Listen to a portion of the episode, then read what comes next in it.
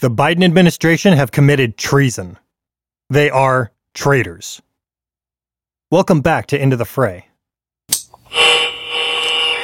Arlington police say protests Monday remain generally peaceful, but say there were, quote, several agitators. Why are you trying to hide?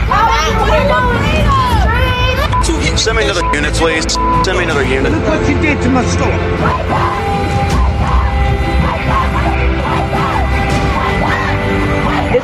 Movement, I'm telling you.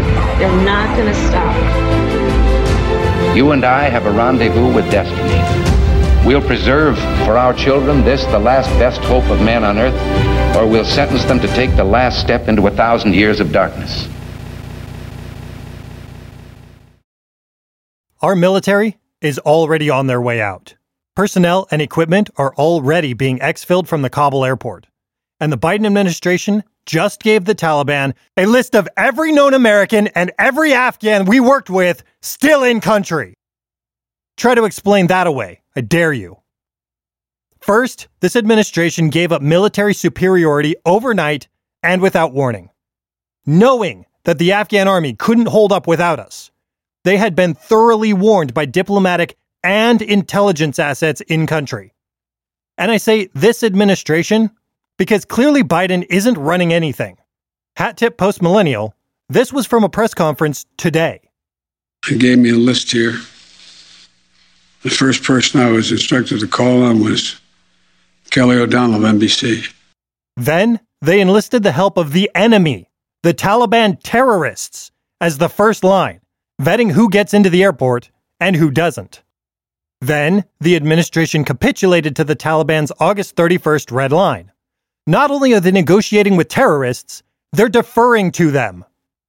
As if that wasn't bad enough, running up to that deadline, they're extracting what few assets we have holding the airport while we still have an estimated 10 to 35,000 Americans still in country. Last I heard earlier today, we still have a grade school group from Southern California trapped there. You got school kids there. Now, the Biden administration has given the Taliban terrorists a list of every known American and every Afghan who worked with us who are still in the country. I always bring receipts, so here's Politico earlier today. U.S. officials in Kabul give the Taliban a list of names of American citizens, green card holders, and Afghan allies to grant entry into the militant controlled outer perimeter of the city's airport. We should have the names of everyone involved in that decision and every person on that list they just gave to the terrorists who dies before reaching U.S. soil is a murder charge against each one of them. The State Department shut down a Special Forces rescue mission. They're interfering in private charity rescue relocations. And now they've given the Taliban terrorists a kill list of Americans and our allies. This is treason. Be informed, stay safe and for the love of all that is good in this world, don't do anything stupid like this.